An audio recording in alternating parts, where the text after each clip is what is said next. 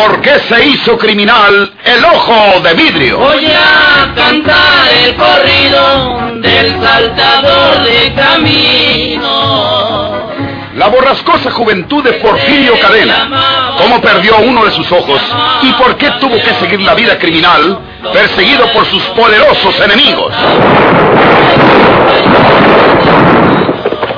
Una nueva serie campilana del escritor norteño, Don Rosendo Ocaña.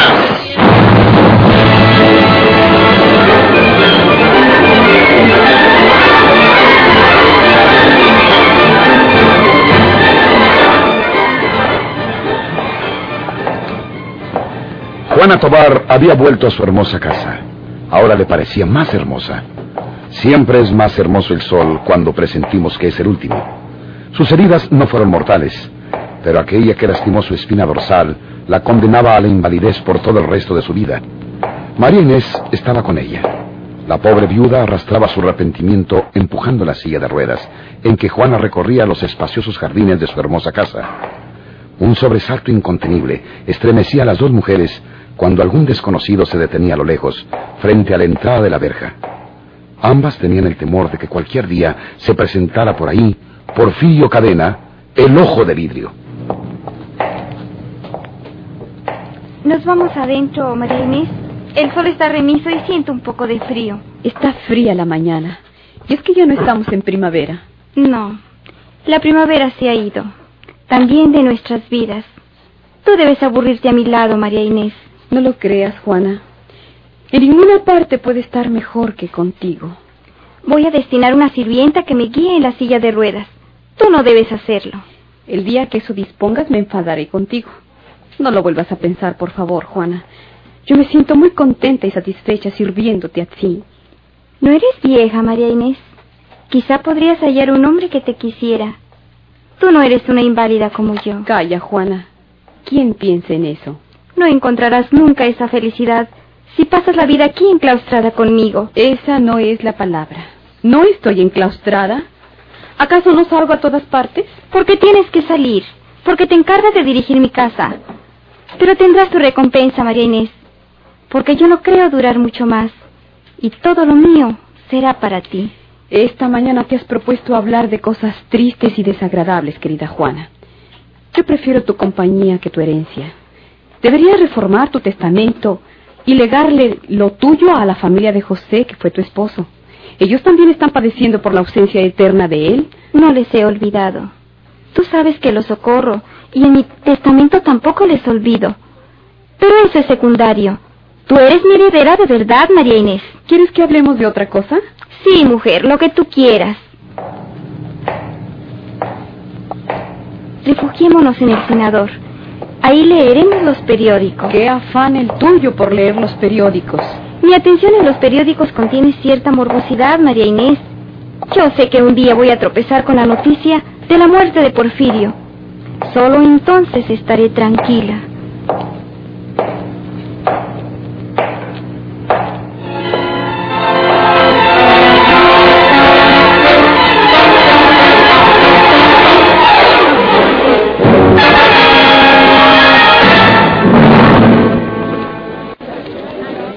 Una vez o dos por semana, María Inés iba al mercado de San Luis para surtir la despensa.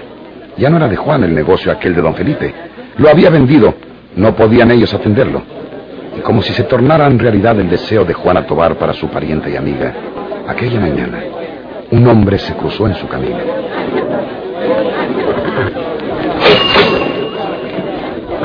Tiene su cambio, señora. Ay, llevo demasiadas cosas. Por favor, póngalo aquí en el bolsillo de mi saco.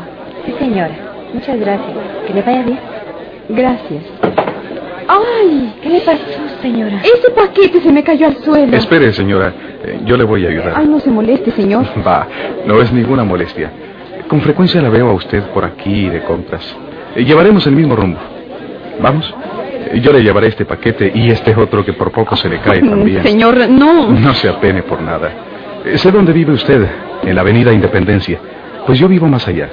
Vamos juntos y al llegar a su casa le entrego sus paquetes. Eh, Sí, pero... Usted llamará a alguna de sus sirvientas y ella le ayudará a introducir todo esto en la casa. ¿Quiere que vayamos caminando? ¿O, o pensaba usted tomar un coche? Traje el coche, señor. Lo tengo estacionado allí enfrente. Oh, entonces, eh, solo la acompañaré hasta su coche. Muchas gracias, señor. Eh, Yo la he visto a usted a pie. He ido circunstancialmente detrás de usted y la he visto penetrar en una bonita casa de la Avenida Independencia. Cuando sola vengo a comprar cualquier cosa, no traigo el auto. Pero cuando, como hoy, se trata de la despensa, tengo que traerlo para llevar todas estas cosas. Comprendo. A- Aquí está el coche. Mm, muy hermoso. Digno de quien es. Eh, permítame abrir la portezuela. ¿Tiene llave? Eh, Sí, señor. Eh, Mire usted. Aquí está el llavero en el bolsillo de mi saco. Tengo las manos tan ocupadas. sí. Eh, permítame ayudarle a colocar los paquetes. Gracias, señor. eh, Leopoldo Salinas, a los pies de usted. Gracias. Me llamo María Inés. ¿Le basta con eso? sí, encantado.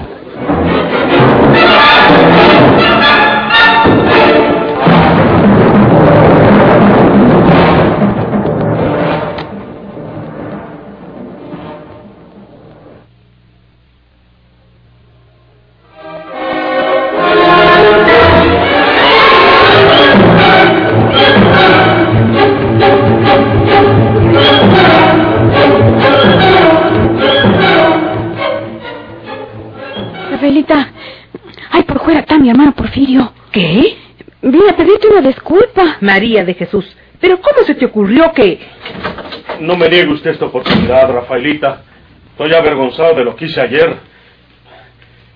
Yo le supliqué a María Jesús que me hiciera compañía hasta aquí para pedirle a usted perdón por lo que hice ayer. Milagro que se arrepiente usted, Porfirio. Porque comprendo que hago mal, Rafaelita. Con, con- con permiso, eh, voy a dejarte en la cocina un encarguito que te truje, Rafaelita. Oye, Yo sé que, que usted no quiere estar conmigo sola, Rafaelita. Y tiene razón. Porque Ancina me he portado yo con usted. Para que mire usted lo que son las cosas. Yo que la quiero y le he querido toda mi vida, la trato Ancina. ¿Por qué? a- acepto su disculpa, Porfirio, pero hasta ahí solamente. Le ruego que se vaya de esta casa. ¿Por qué no quiere mirarme? Yo que siempre he soñado con esos lindos ojos que son como pa... Basta, Porfirio. Le digo que se vaya. Sí, Rafaelita, ya me voy. Yo sé bien que, que ya es tarde para hacerme ilusiones que, que pude hacer realidad cuando era muchacho, cuando era bueno, como usted me lo dijo ayer. ¿Se acuerda que usted me dijo ayer que hubiera sido mía si yo sigo siendo bueno como en aquel tiempo? No quiero hablar de ello. Voy a la cocina con María de Jesús. Aguárdese, Rafaelita, aguárdese tantito. No. No se vaya, Rafaelita. Si supiera usted lo que siento cuando estoy cerquita de usted. Si supiera lo diferente que soy cuando me miro en esos ojos que me miraban con cariño cuando éramos muchachos y que No me toque. No me toque, Porfirio. yo he sido muy malo con usted, Rafaelita. Con todos he sido muy malo. Pero más con usted porque la quiero tanto. Porfirio. Déjeme besarla. Déjeme besarla por su voluntad. No por fuerza. Porfirio. Rafaelita mía. Voy con María de Jesús.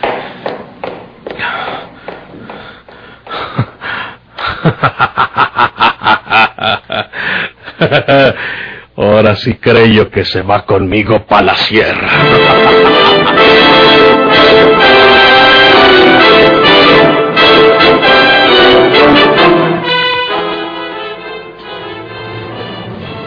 Se portó bien contigo, Porfirio, Rafaelita. Me lo prometió, por eso lo truje. No debiste traerlo, María de Jesús. Yo no voy a ilusionarme con un hombre fuera de la ley.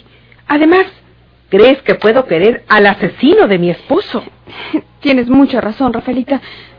Pero él me dijo que quería pedirte una disculpa por lo que te había hecho ayer. Y a mí me pareció que estaba bueno que se disculpara contigo. Hay cosas que no tienen ninguna disculpa. Tú sabes lo que me ha ofendido, Porfirio. Tú puedes venir a mi casa cuando gustes como si fuera la tuya. Pero te ruego que no vuelvas a venir acompañada de Porfirio. Llévatelo, por favor, o dile que se vaya. Si le picamos la cresta es peor, Rafaelita. Mejor despídete de él como si no estuvieras enojada. Yo me encargo de decirle que no te vuelva a ver. Que no quieres volverlo a ver. Yo se lo puedo decir personalmente ahora. ¿Crees que me espanta? Déjame decirle que se vaya.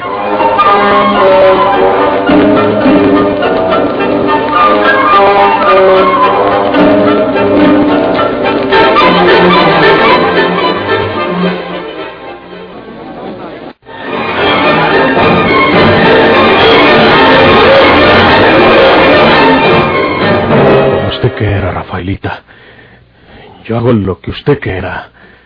Pero donde quiera que estemos, donde quiera que nos lleve la suerte, buena o mala, acuérdese que yo la quiero, que siempre la he querido y que no ha de haber otro hombre que la quiera como yo. Es suficiente. Puede marcharse. Está bueno, Rafaelita, ya me voy. Pero usted hace mal en tratarme encina y se me hace que no está haciendo lo que siente en su corazón. Usted no tiene ningún derecho para interpretar lo que sienta mi corazón. ¿Quién sabe? ¿Quién sabe, Rafaelita? Acuérdese que nos queremos. Nos queremos. No confunda las cosas, Porfirio. Si usted me quiere, desgraciadamente yo no. Desgraciadamente, porque usted quiere. Si usted se hubiera decidido a casarse conmigo desde antes... ¿Casarme con usted? Sí, Rafaelita. Si usted se anima a casarse conmigo desde que yo se lo pedía, quién sabe si yo no hubiera llegado a ser el hombre perdido que soy. Es mejor que se vaya, Porfirio, porque acabará usted por hacerme responsable de toda su vida de crímenes y otros delitos. Váyase ya. Lo está esperando su hermana. Rafaelita, ¿por qué es usted tan terca y no quiere reconocer que es mío su No corazón? se acerque, Porfirio. Usted me quiere. No. No diga que no, porque su corazón está diciendo que sí. Y vamos a despedirnos con otro beso. No. Otro beso como ahorita, por la buena, con el cariño que nos... ¿Por qué hace usted esto, Porfirio? Déjeme decirle una cosa, porque ya me voy. Yo soy un hombre fuera de la ley, como usted dice, Rafaelita, pero eso es aquí en estos pueblos. Y no nomás aquí se puede ser feliz. Usted y yo nos vamos a ir muy lejos, donde no me persiga a mí la justicia. Y por allá nos casamos y seremos muy dichosos. No. No diga que no, Rafaelita. Olvídese de todo lo pasado.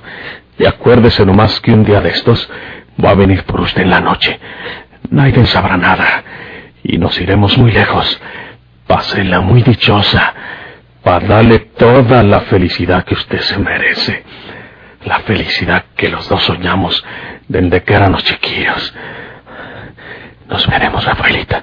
Adiós, Porfirio.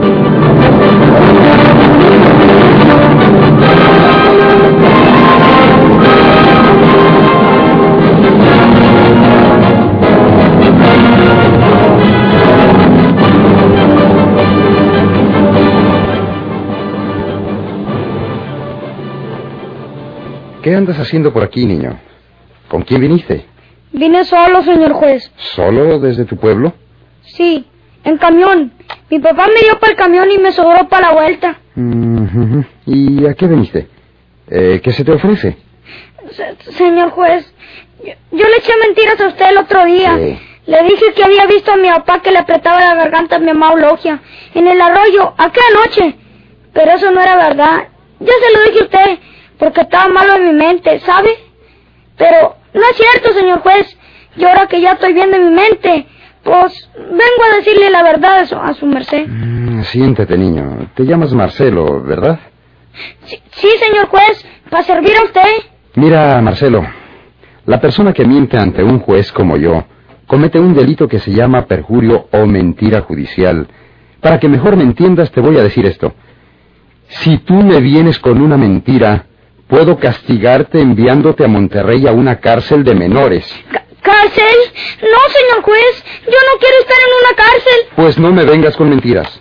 ¿Verdad que eso que me acabas de decir te aconsejó tu papá que vinieras a declararlo? ¿Verdad que él te lo dijo? Pues, Dime la verdad o te mando a la cárcel. sí, sí, mi papá Andrés me dijo que yo no anduviera diciendo nada en contra de él. Y que viniera a decirle a usted que aquello que había declarado antes, pues, que eran puras mentiras, porque yo estaba malo de mi mente. Te ordenó tu papá que vinieras a decírmelo. Sí, ¿Dónde está tu papá? se fue, dijo que se iba muy lejos, que yo me fuera en que don Florencio Cavazos y que mejor me fuera en que mi tía Paula. No dijo tu papá dónde se iba. No, Nomás dijo que se iba muy lejos. Muy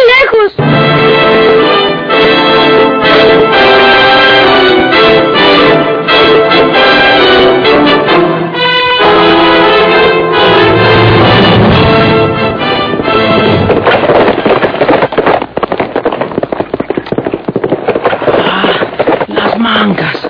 Ah, Oh, oh, párate, animal. Ah, ya se mira una gente de caballo. Yo creo que estos se imaginan que yo me voy a pelar por este lado. Y ya me taparon la salida del pueblo. No puede ser otra cosa. Pero me les voy por este otro lado. ¡Vámonos!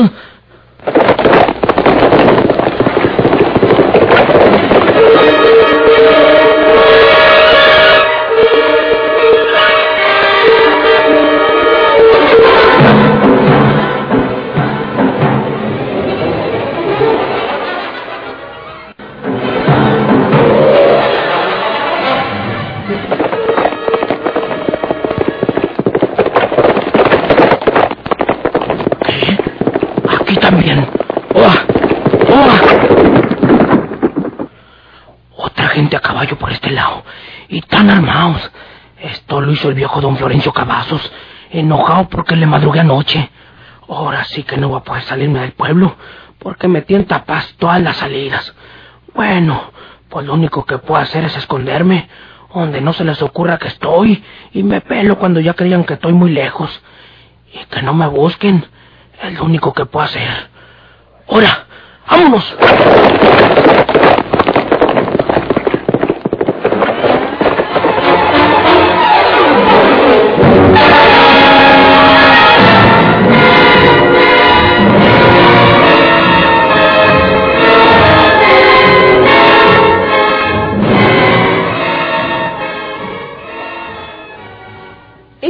Mañana no quieres pasear por el jardín, Juana? No, María Inés. Ya las mañanas están muy frías para pasear. En fin, veremos si calienta el sol más tarde. Como gustes. Ay, Tengo que decirte una cosa, Juana. Yo te iba a preguntar por lo que te pasa. Te veo muy preocupada desde hace varios días. Desde hace tiempo te dije que me hables siempre con franqueza. Yo estoy preparada, más o menos, para el día que te fastidies de lidiar con una inválida. Y además... Calla. No hables así. No se trata de lo que supones. Escucha esto. Desde hace dos semanas conocí a un hombre. Es un muchacho para mí. Se trata de un hombre joven. Nos conocimos una mañana en el mercado. Se me cayó un paquete de los que llevaba el auto y él tuvo la atención de dármelo. Luego, luego me acompañó hasta el auto. Después eh, lo he seguido viendo hasta que me ha buscado, o nos hemos buscado para hacerte más franca. Cuando tú te referiste a, a que yo pudiese enamorarme de un hombre, yo no lo creí realizable. Pero ahora veo que lo presentías, Juana. Estamos enamorados. Pero hay un inconveniente. ¿Cuál inconveniente? ¿Yo? No, María Inés. Yo deseo con toda mi alma que seas feliz. El inconveniente es otro. Leopoldo, porque él se llama Leopoldo Salinas, cree que yo soy la señora de la casa, la dueña de la casa. Y lo eres, María Inés. ¿Acaso no eres mi única heredera? Sí, pero temo que al decirle a Apolo que no soy más que tu amiga, o tu parienta, o tu dama de compañía, se vaya a desilusionar y me deje. Si te dejara por eso, sería que no te quiere. Yo estoy segura de que al conocer tu verdadera situación en esta casa, no sufrirá la menor desilusión. Mucho menos si de veras te quiere. Tráelo, María Inés. Invítalo para conocerlo. Yo le hablaré de ti. Yo le diré que eres una hermana para mí y que todo lo que yo tengo es tuyo también. Y será solo tuyo cuando yo me vaya de este mundo. Qué buena eres, Juana. Dios te bendiga.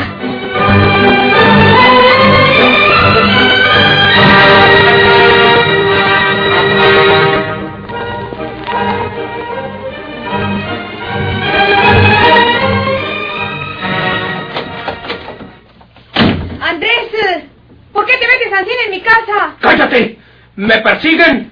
Vengo a devolverte tu dinero. Aquí tienes el paño con tus billetes. ¿De veras? ¡Míralo! Es Andrés Sauzón. Aquí lo va a matar al desgraciado.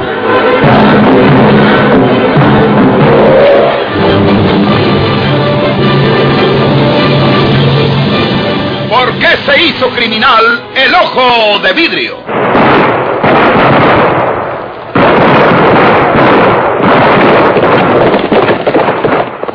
Gracias por su atención.